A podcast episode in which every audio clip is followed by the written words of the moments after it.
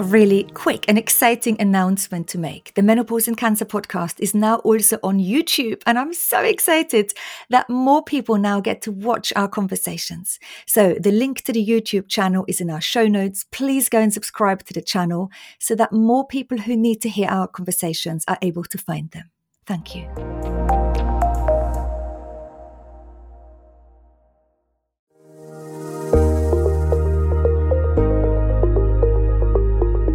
Hi, I'm Dani Binnington, and welcome to my podcast. This podcast is for anyone who's been affected by cancer and menopause.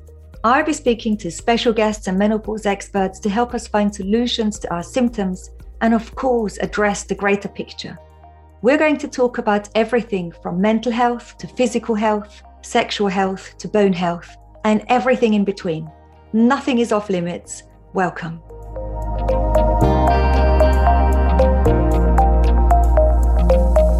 Hello and welcome to today's episode on the podcast. Before I bring our fabulous guest expert in, who is going to really help us get into the nitty gritty of what we can do when we can't sleep, when we can't fall asleep, when it perhaps is become a recurrent pattern that we wake up at three o'clock in the morning and we can't get back to sleep. And yeah, she's incredible. And I can't wait to welcome her in. But before we do so, I want to say a huge heartfelt thank you to every single medical professional, doctor, nurse, oncologist, surgeon who has been on the podcast with me so far.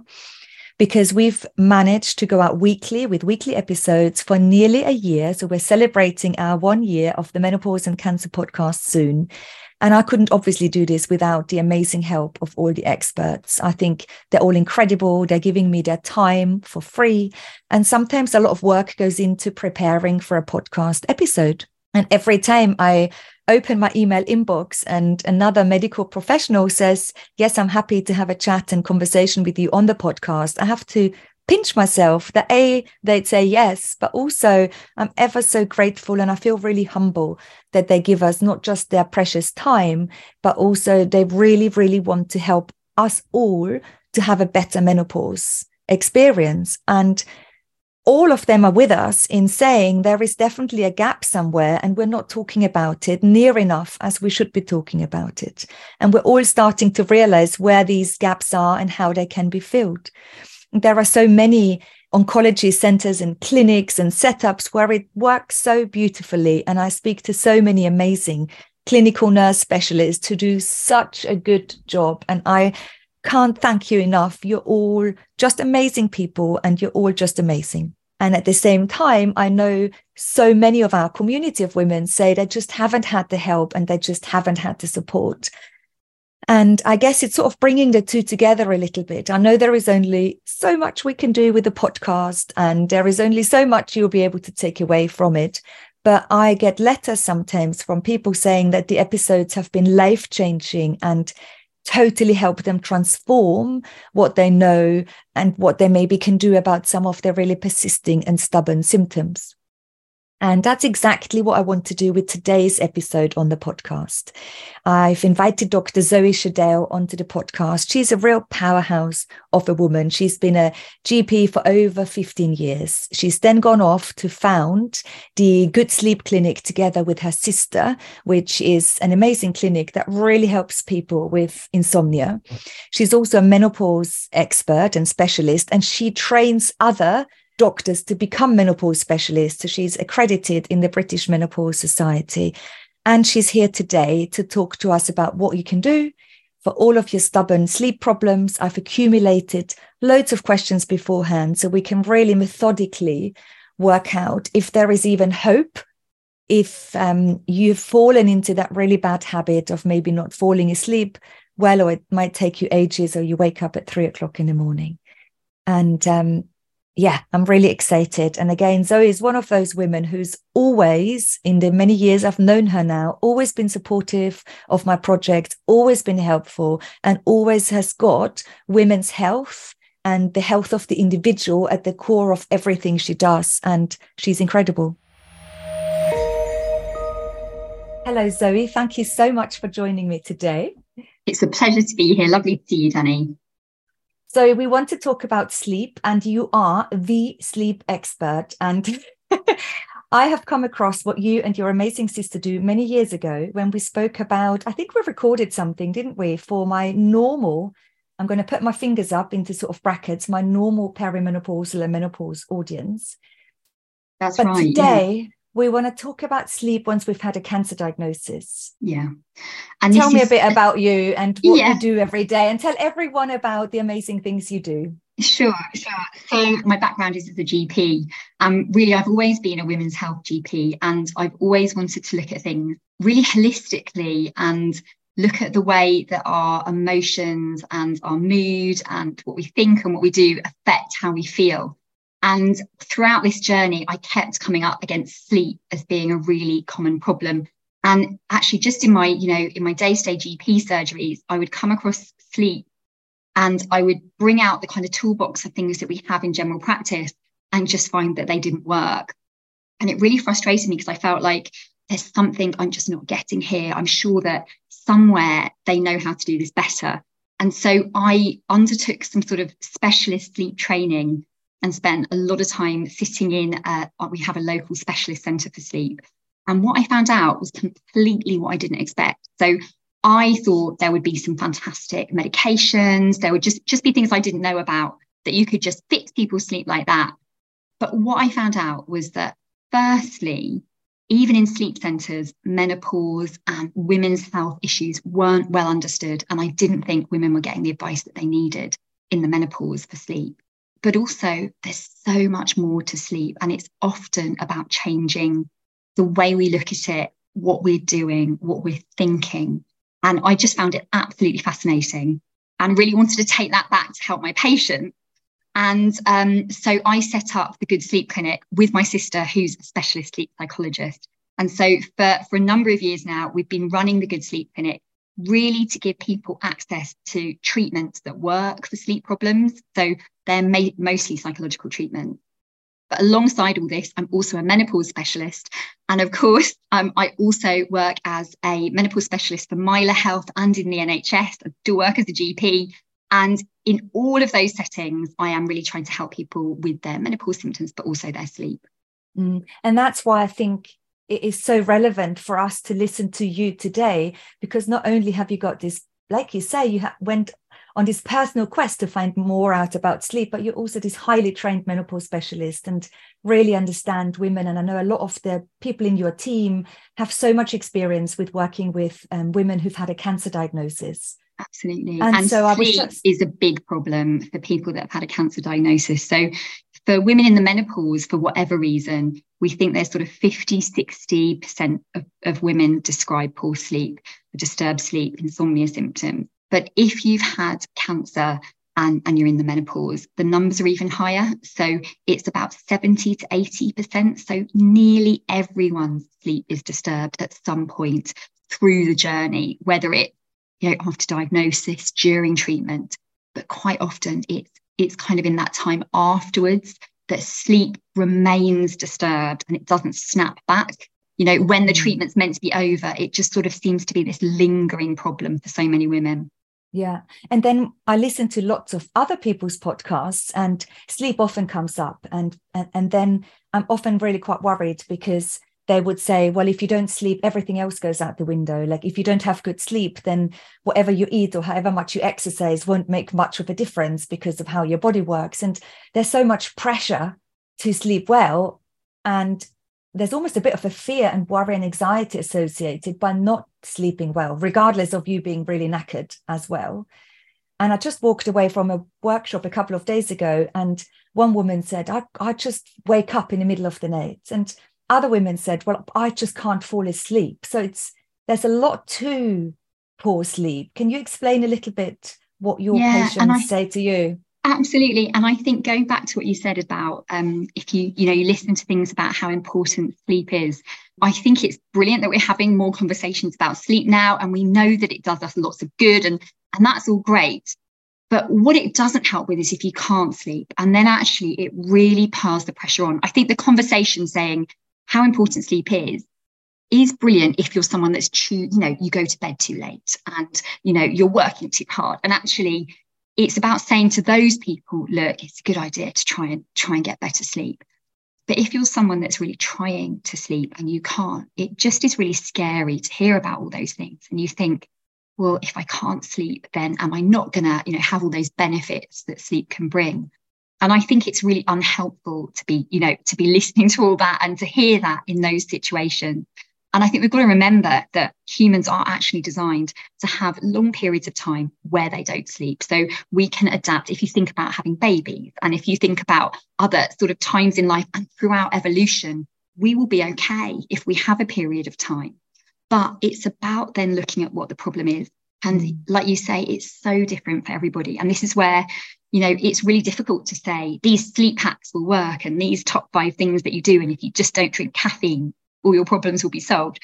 And i really don't like that because everybody's a bit different and and some people will struggle with falling asleep at the beginning of the night. Some people will wake up in the night. And for some people there's an obvious trigger and it might be symptoms. They might be waking with pain or with hot flashes or night sweats or they know that when they get into the bed their mind is racing feeling really anxious and so I think it's really about every individual having that opportunity to talk to their doctor about it and see what is it that's going on? And sometimes you just don't know. It's just out of the blue. You know, you wake for no good reason. But one of the things I see with women in the menopause, but particularly after cancer treatment, is a kind of acceptance that this is the way it is now, that somehow their ability to sleep has been taken from them, you know, and that's it. Like, I just can't sleep anymore. And I would really like to try and challenge that idea a bit that even if, even if the cancer or the treatment or something set off a sleeping problem. That's often not what keeps it going. So there's a difference between what sets it off and what keeps a sleep problem going. And I think don't don't think that just because you know you're on a treatment that's, that's going to cause the problem that there's nothing you can do because often if you just get into the details around it a bit and make some changes there is a lot that can be done to reset your sleep Wow. So I love the fact that there is absolute hope, right? But it's also a little bit worrying what you said very early on in the conversation when you said, I was hoping that just be this little magic pill that sets that gets us all back off to a wonderful slumber. So I'm sort of guessing it's not as easy. It's very individual and at the same time there is hope which is great. So let's do this. Let's yeah absolutely. And i think get into yeah. we would all really like that and we'd all love there to be a, you know a, one thing that would just solve the problem. And i think i think maybe there will be one day but there isn't right now. And what that means is we just have to look at why sleep goes wrong for people uh, and as I said, there's lots of different triggers. So we do talk about these triggers. And so, you know, if you, you're thinking not about cancer or menopause, just stress, that can trigger a sleep problem or sleeping in a different bed or you know, all those things can be triggers to bad sleep. But then what happens is our brains are very, very good at learning. And they, we just think of them like learning machines. They're always learning and shortcutting and trying to take the easy way. And, and when we stop sleeping well for whatever any of these triggers, it's very easy for the brain to get into a new habit and a kind of, and then we just get used to that and we're kind of stuck there. But what we need to do is to break those habits and just go right back in and reprogram things. Often that can just set things back on the right path. And I think that's the thing. Often people who aren't sleeping well will have made changes in the things they do, their sleep timings, the way they feel and think about sleep.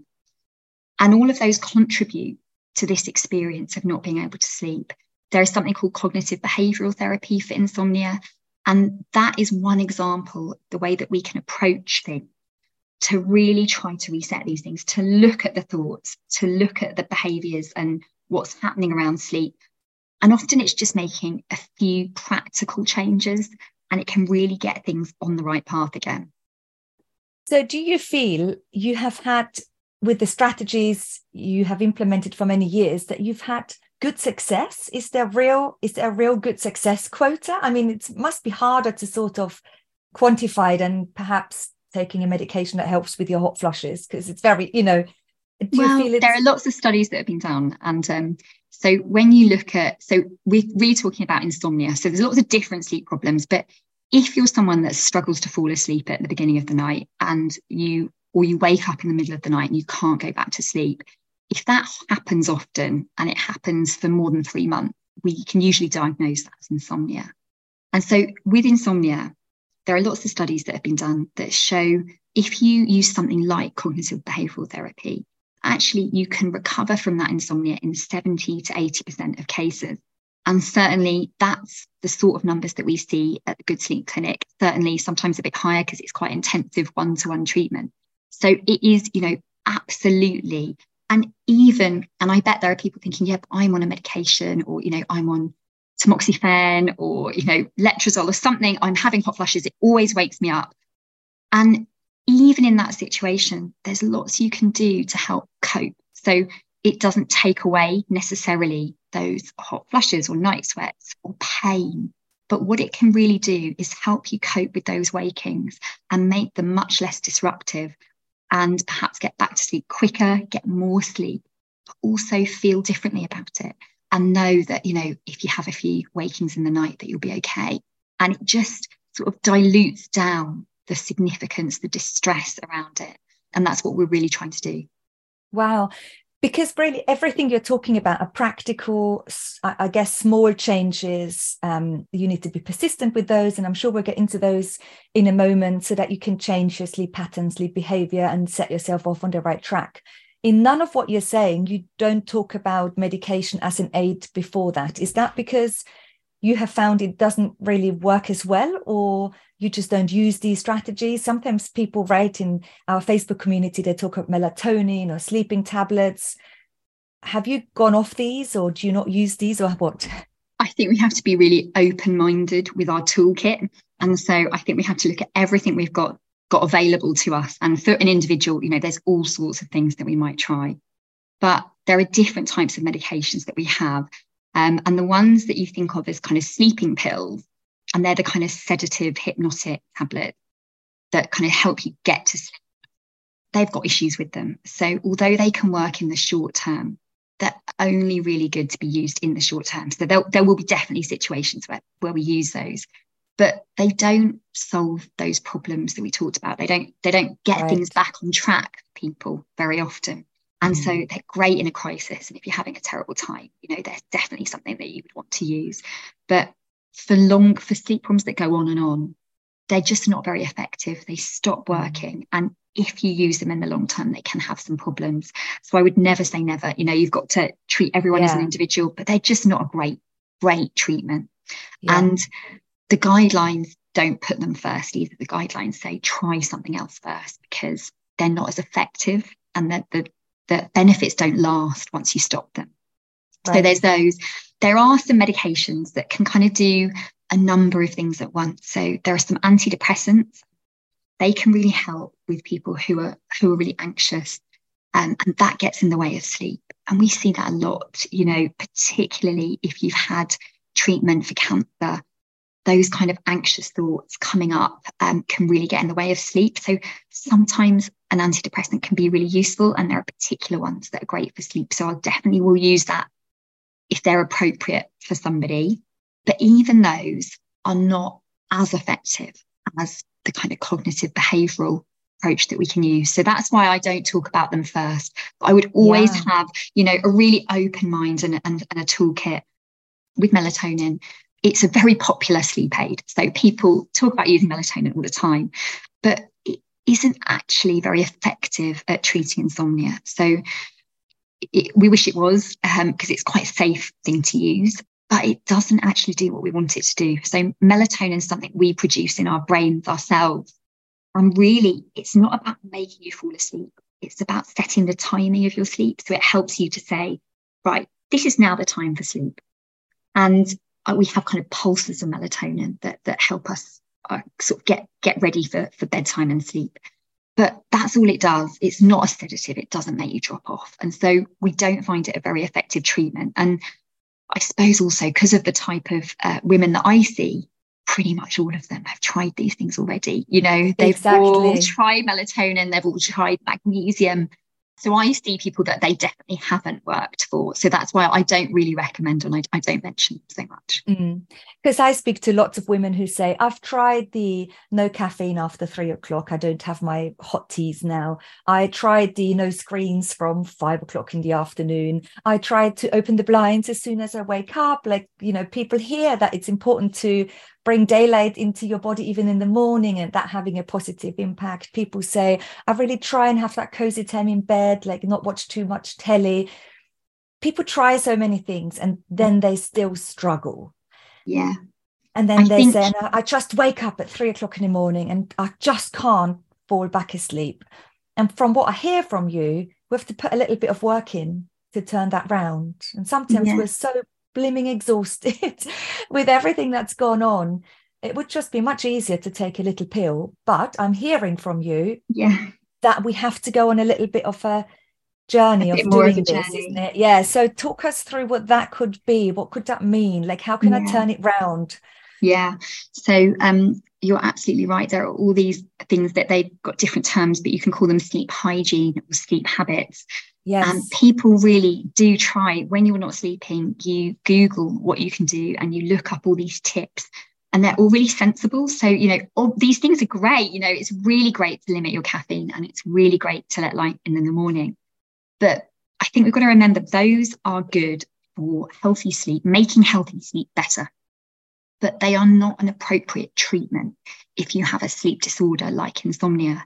So there's never been any evidence ever that sleep hygiene, like making those changes, will get your insomnia better. So I think it's really about who we're targeting them for. And often people who are struggling with their sleep will start to feel like a failure, like there's nothing that will work. I've tried these yeah. 25 things in a day, but those things aren't designed to treat insomnia or sleep problems. And I think that's the message I'd really love to get out is if you are struggling, seek help with something that could work for you, you know, that really could work those things are still important. And I don't want, you know, it's not a good idea to be having caffeine right before bed, but it's about looking at other things. And and I think the way that we would approach it is, and, and cognitive behavioral therapy for insomnia is a specific program. It's not the only program, but it's the one that we use the most. And the idea is that you look at both the behaviors and, and the cognitions and the thinking processes. And it's very different from CBT for other things. So there's CBT for depression and CBT for anxiety and CBT for menopause symptoms, even. You can have CBT for all these things. But the insomnia treatment program is really practical and very, very specific. It's very step by step. You kind of get told what to do and you can kind of follow a path depending on the kind of problems you're having. Now, and, I like that because yes. once you're told what to do, you stop faffing about. Because when I do my own research, I do five days of sleep hygiene, then it doesn't work, and then I give up, and then it's like, well, it's rubbish, it didn't work for me. Or I try these herbal medications that I bought in Holland and Barrett's for a week, and then I forget to take them every day, and then I go, well, they didn't really work for me. But when someone puts you on a plan, or you get your herbal medication from a herbal medicalist, then I yeah take them as I'm told. When you put a plan together for me, I most likely follow it rather than sort of just doing something I've put myself together on Google, isn't it? That's Absolutely. good. I like a plan. Yeah, it is really like that. And I think, and again, it will obviously depend on on every yes, individual what that plan yeah. is. But I think, for example, you talked about waking up at two in the morning, and I think there is no time you need a plan more than in the early hours of the morning because it is so hard to think straight, think logically, know what to do. You just feel awful. And so, for instance, if you were someone that was waking up in the early hours of the morning, there's things that you can do in the daytime. So, firstly, we would think about what it's like being up in the early hours of the morning. And is it a time when you are feeling anxious or worried? And we would look at what those thoughts were. And you know, it's quite often you look at the clock and think, well, I've only got five hours and I've got to be up and I've got to do this tomorrow and I've got to do that or you know it's a time you can really ruminate and have some quite catastrophic thinking. And i think part of cbti is really educating people about what happens with our brains in the middle of the night as well. So in the middle of the night things feel much worse don't they? It is a time where much problems worse. you could solve in the day. You just can't work your way through them at night. And it's it's not um, it's not a coincidence it's actually the way our brain works is different at night it's really driven by the amygdala, that kind of really primitive part of the brain that feels anxiety. And in That's at so night interesting. yeah, the whole prefrontal cortex just is lazy. It doesn't even activate. It can't give us that logical functioning of our brain in the way it would in the daytime. Because daytime worries are catastrophic for me at three o'clock in the morning. Yeah. Like so catastrophic, it is the end. Yeah, There is, Absolutely. and they go on and on, and I cannot. There's no switch in me. I can't turn it off, Yeah. and it's so such a scary place, and the whole world seems to be asleep. And then Yeah. the It's very lonely. in Yeah. But the next day, it's really lonely. I Yeah. know it's irrational, but that doesn't help me when I'm in the moment.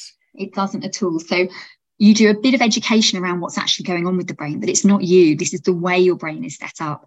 But then you start to make a plan of the things that would help with that. And we can't, so what you can't do is you can't stop the thoughts coming. So, you know, actually just tr- say to yourself, I'm not going to think about this. It will make the thoughts come even more. So it's about working out ways that the thoughts can be less powerful and we can sort of practice distracting from the thoughts, observing the thoughts, distancing ourselves from those thoughts, and perhaps build into our toolkit some techniques that we can use in the early hours of the morning that will help us with that. So, some examples would be um, things like mindfulness and meditation.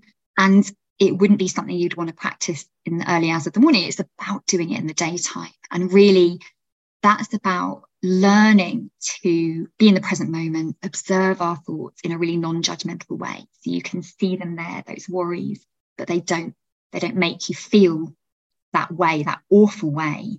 Mm. Because of course, when your body and your brain is in that awful catastrophic state, sleep is never going to come. So Mm. it's really about bringing down this kind of alertness, this really heightened anxiety that sets off all those stress hormones and things like that. So things like things like mindfulness can be good to practice in the day, but also getting some really clear strategies of so what exactly are you going to do at two o'clock when you wake up? So it might be you might get up and go to the bathroom if you're having hot flushes. You might we might build some techniques in about really cooling you down, you know, putting your feet on cold floor, what's going to really help bring that temperature down. And then you might think things sort of a sort of pattern of thoughts. So, firstly, are you someone who might be able to do a bit of mindfulness at that time and just see if that could bring things down a little bit in your body? Or are there other strategies that might be helpful just as a kind of next step if you feel that you're not going to get back to sleep? And sometimes things like visualizations can be amazing. So our brain works very, very quickly with words, but images really help to slow the thinking down. So I often, I mean, this is actually what I do myself if I'm awake in the middle of the night, but I take myself on a, on a walk or a journey and think that through in great detail. So, you know, what what do things look like? What do things smell like? What it, what are the leaves like under my feet? Or what's the sea like? Or whatever it is. And really it's trying to just disentangle yourself from your own thoughts, distract yourself, kind of move yourself away. And it helps the body to really sort of tone down that kind of heightened arousal or alertness. And if that doesn't work, there is another technique that we we use, which is actually getting out of bed. And Getting there's out of bed. I know, I know, it's so hard. And I, I really recognize everyone reacts like that, Dani. It's because so what. I would have done is don't look at your phone, don't turn the light Yeah. on, don't get out of bed, just pretend you're asleep. Like I'm almost trying to fool myself into I'm not awake, I'm not awake, but clearly I am awake and I'm panicking. And um and so I think my instinct would have been no, don't get out of bed because that would stimulate you even more. Yeah. And Yeah. I think the problem is while you're lying there trying to fool yourself, you're still really trying to sleep. And what we find is that all efforts that you make to sleep, and this is so counterintuitive because it's the only thing that you want to do, but all the efforts that you make to sleep actually make it harder because your body and mind is so focused on doing something, that level of alertness goes up and sleep is less likely to come the more we try. And this is why this is a really cruel paradox. The more we try to sleep, the harder it is. Because Mm. people that sleep well, they just fall asleep, don't they? They're not putting any particular effort into it. No. And it's also often why I don't know if you ever hear people say that that when they, they wake up at two in the morning and they can't, they're lying there all the time. And then they they do suddenly fall asleep at sort of five or six in the morning. And it's often because at that point they've just given up. They're going to stop, they've realized they're not going to get back to sleep. It's nearly going to be work. And almost just that body, once it gives up, it just relaxes. And then you fall asleep at that time, exactly the time you don't want to be getting to sleep. Yeah. So trying to sleep is something we, we, we need to kind of move away from that. Wow. Put these other things in place. And it, although it sounds counterintuitive, it, it can be really effective. Although I, I, you know, I recognise it's really hard to do. You have, you know, if someone's a, had a difficult time. It's a bit like reverse psychology, isn't it, with the children? Don't eat the chocolate, or don't yes. eat this piece, don't eat this piece of apple, and they will go for the apple, isn't it? It's a bit like that. So part of this plan that you would establish when you work with someone would be as soon as you realize you're not going to fall asleep, this is a pattern, you know someone's been diagnosed with insomnia, this has been going on, I mean, sometimes for years, mm-hmm. years. I speak to women who say, I have not slept properly in many, many years. Yes. To wake up and get out of that bedroom environment. Yeah. So normally we say, and again, we don't want the clocks in the bedroom. You're absolutely right about that. But we'd say if you think it's been about 20 minutes and you've tried, you know, a few things and you feel like sleep isn't around the corner, get up. And again, this is something we really plan because it's very, very hard to do in the middle of the night. It's really cold and dark. And um, so we say, like, okay, where are you going to go? You're going to go somewhere where is dim light, but you're going to put something to do there. It's going to be a nice space. You know, don't have any food, but you could have a drink. You can sit down, read a book, listen to a podcast, look through, you know, a magazine or whatever. And really, it, it does two main things. One, it, it stops you trying, which is all part of it. So we, we, we're going to just move away from the trying. But also, it's trying to break this association that you build up between you, the bed yeah. and not sleeping. Yeah, I, I can see that.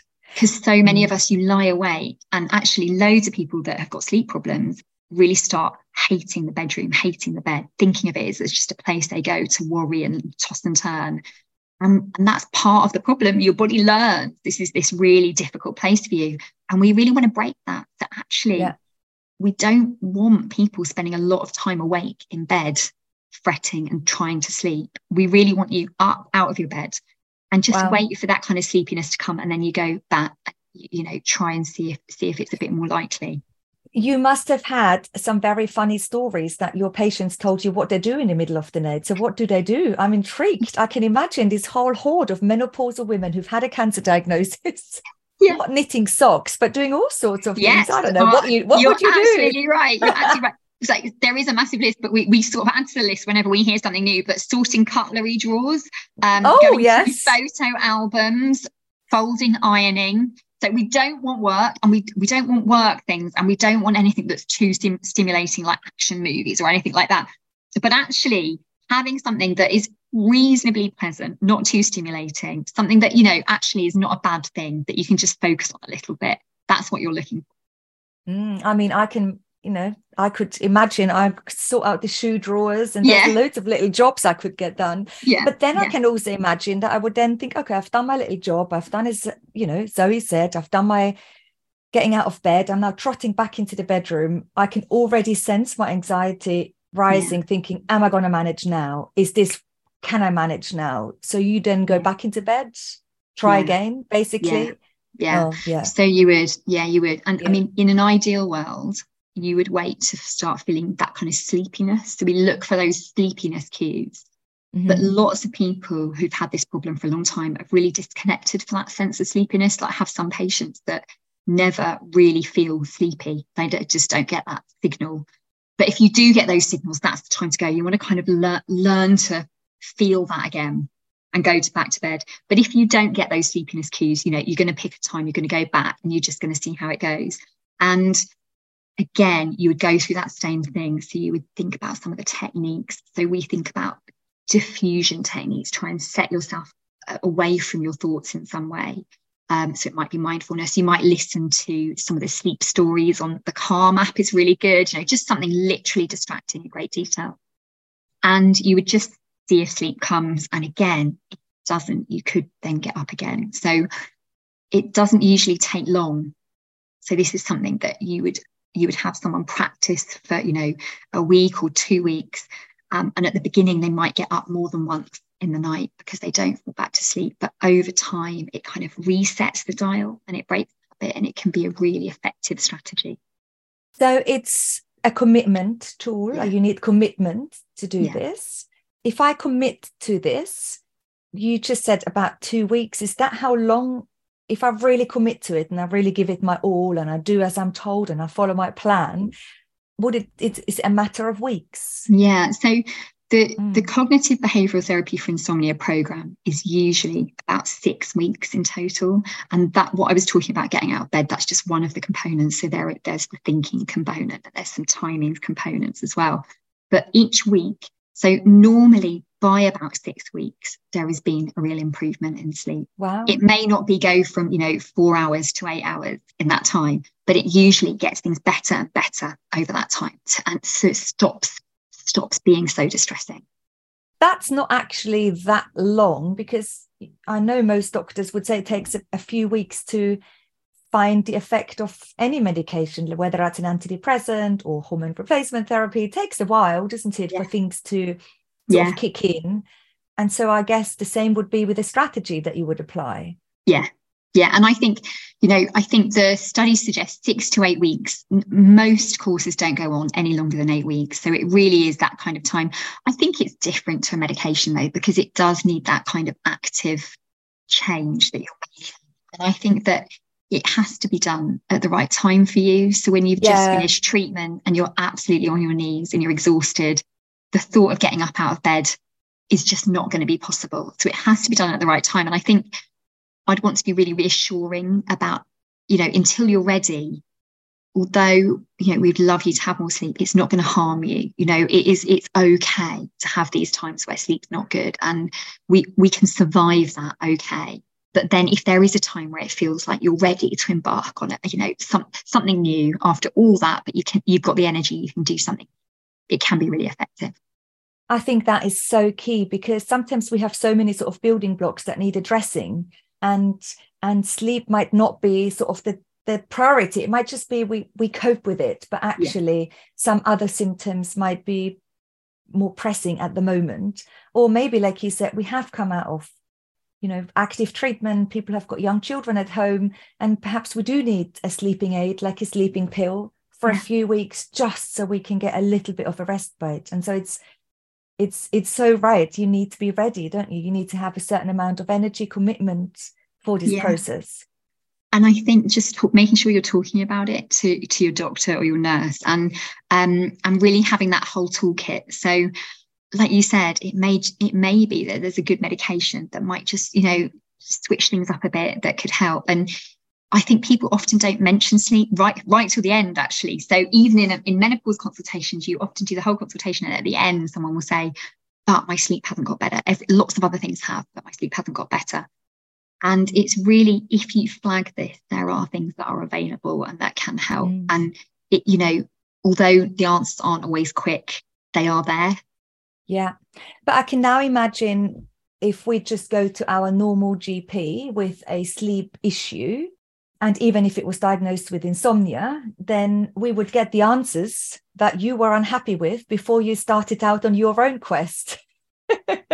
And Yeah. and they might not be the whole picture of what you've just described to us. So can we access cbti through our normal nhs gp practitioners? Or how does it work? Tell us how we can work it Yeah. So there, it's definitely not easy to get the kind of one to one CBTI that I was talking about. But there are lots of good ways that you can do it. And some of them are easy to access on the NHS or, or they're free, and some of them aren't. So, for instance, there are some really amazing online programs that can take you through CBTI step by step, and they're called Sleepio or Sleep Station. And depending where you are in the country, I'm afraid it's one of these postcode things they may be available free with your GP. So, for instance, Sleepio is available free for anyone in Scotland. okay And um, Macmillan actually have partnered with Sleepio, and it is now free for anyone in Scotland, but also anyone who had a cancer diagnosis, I think, in the last 18 months. So Mhm. if you go on the Macmillan website, you can actually Wow. find the, the Sleepio sign up on there and it just shows you, you know, whereabouts and, and when you were diagnosed to whether you're eligible yeah. for it.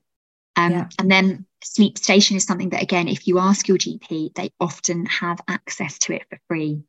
If they don't, they might be able to signpost you to the local kind of, um, it's called the Improving Access to Psychological Therapy IAPT service that sometimes has CBTI.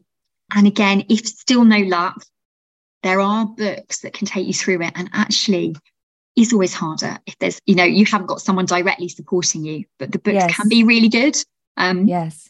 So there's there's something called Understanding Insomnia called by, by Kirstie Anderson, and there's also something called The One Week Sleep Cure by Jason Ellis. I may have got those titles slightly wrong, but they're really yeah. useful. They're really and they contain everything that I've said. They t- contain the steps that you need to take, and it can just be interesting looking at in a book, even if you know you don't do it all yourself. It can be a yes. bit helpful as well.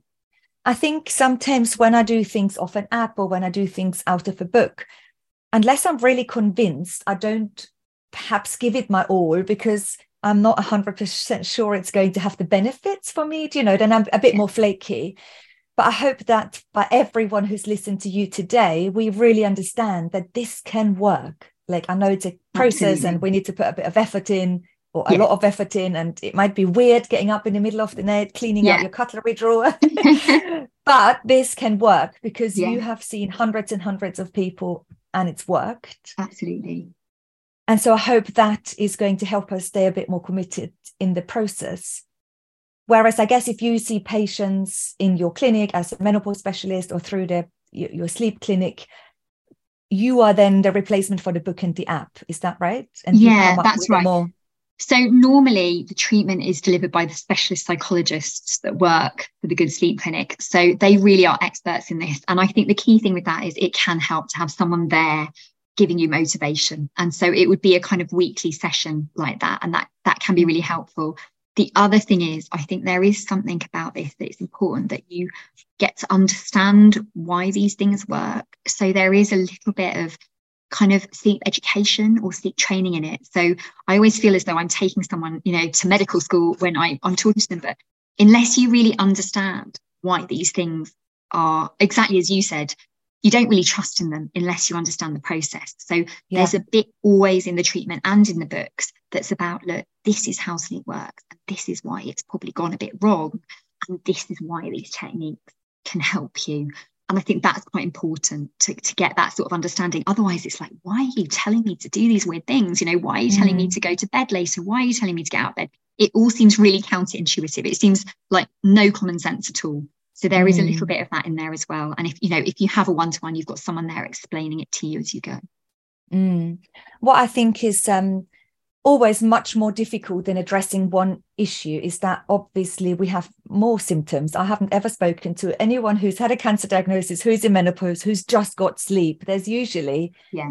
something else going on. And so it's always going back to, I mean, if I didn't check in with myself every other week and saying, Dani, how are you doing right now? What's going on for you right now? Life gets the better of me. And before I know it, I've had a symptom of whatever it is for weeks before I do anything about it. And then those bad sleep habits can also just become worse because we just haven't paid attention to ourselves, isn't it?